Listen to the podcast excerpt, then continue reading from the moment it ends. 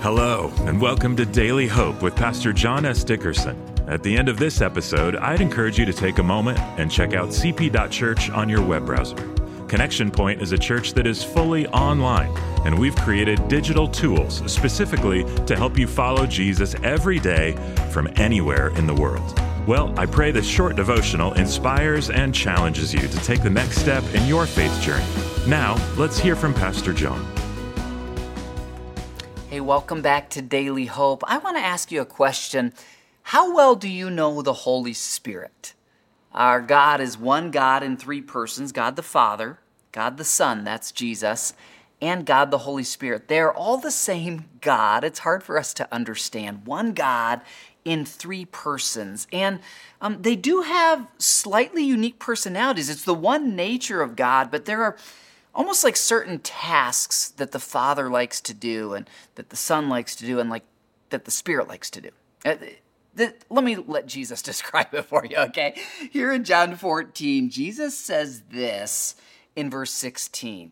All of the Trinity is represented in this passage. Jesus is talking to the disciples and he says, I will ask the Father, and he will give you, followers of Jesus, another advocate. Uh, the word here is almost like the ancient word for an attorney, a representative, a paraclete, one who comes alongside you, puts their arm around you to comfort you and guide you.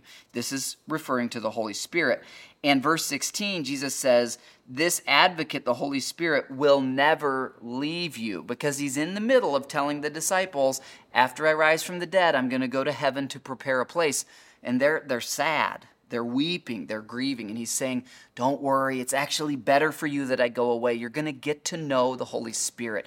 You can't see the Spirit like you can see me, but you can experience him every day when you ask God to help you walk in the Spirit. And so Jesus says, The Father's going to send the Spirit. By the way, before this, in the Old Testament, the Spirit of God would descend on certain chosen people Samson, David, others who did mighty feats. The Spirit of God would descend on them for a moment. They'd be empowered, defeat Goliath or knock down, you know, pillars or whatever.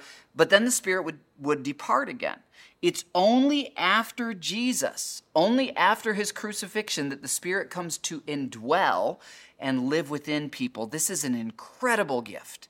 And it's only possible because we've been made purified, really, by the work of Jesus. So let me read this again, verse 16 and 17, and then we'll skip over about 10 verses later. Jesus continues to describe the Holy Spirit. I will ask the Father, and he will give you another advocate who will never leave you. He is the Holy Spirit who leads you into all truth.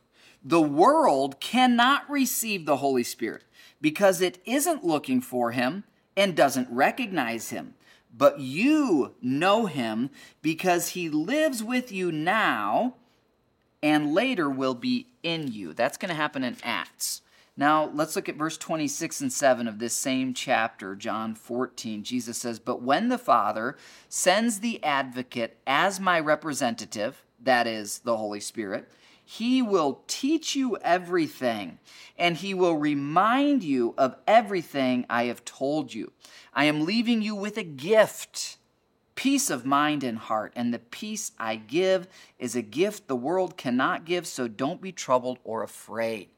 Later in the New Testament, the fruit of the Spirit is described love, joy, peace, patience, gentleness, self control. When you lack peace in life, when you lack uh, gentleness, or anything else that you need, call out to the Holy Spirit. He does live within you as a follower of Jesus. But I'm convinced most Christians don't really know how to utilize the Holy Spirit. We could do a whole sermon on that, but it's been a major growth in my life. I was a Christian for probably 15 years before I really started to understand the power of the Holy Spirit. Um, in your Life Application Study Bible, in the back, you could look up Holy Spirit and you could read about him and read the footnotes. And just today, ask the Holy Spirit. Tell him you want to walk with him, obey him, experience him. He is the presence of God in your life just as much as Jesus was physically. He is spiritually God's presence in our lives. I'll see you tomorrow. If today's devotional inspired you or helped you in any way, I would invite you to keep following Jesus with us every day. Visit cp.church to learn how to gather with us online or in person for our weekend services. Thanks again for joining us, and we'll see you tomorrow for more Daily Hope.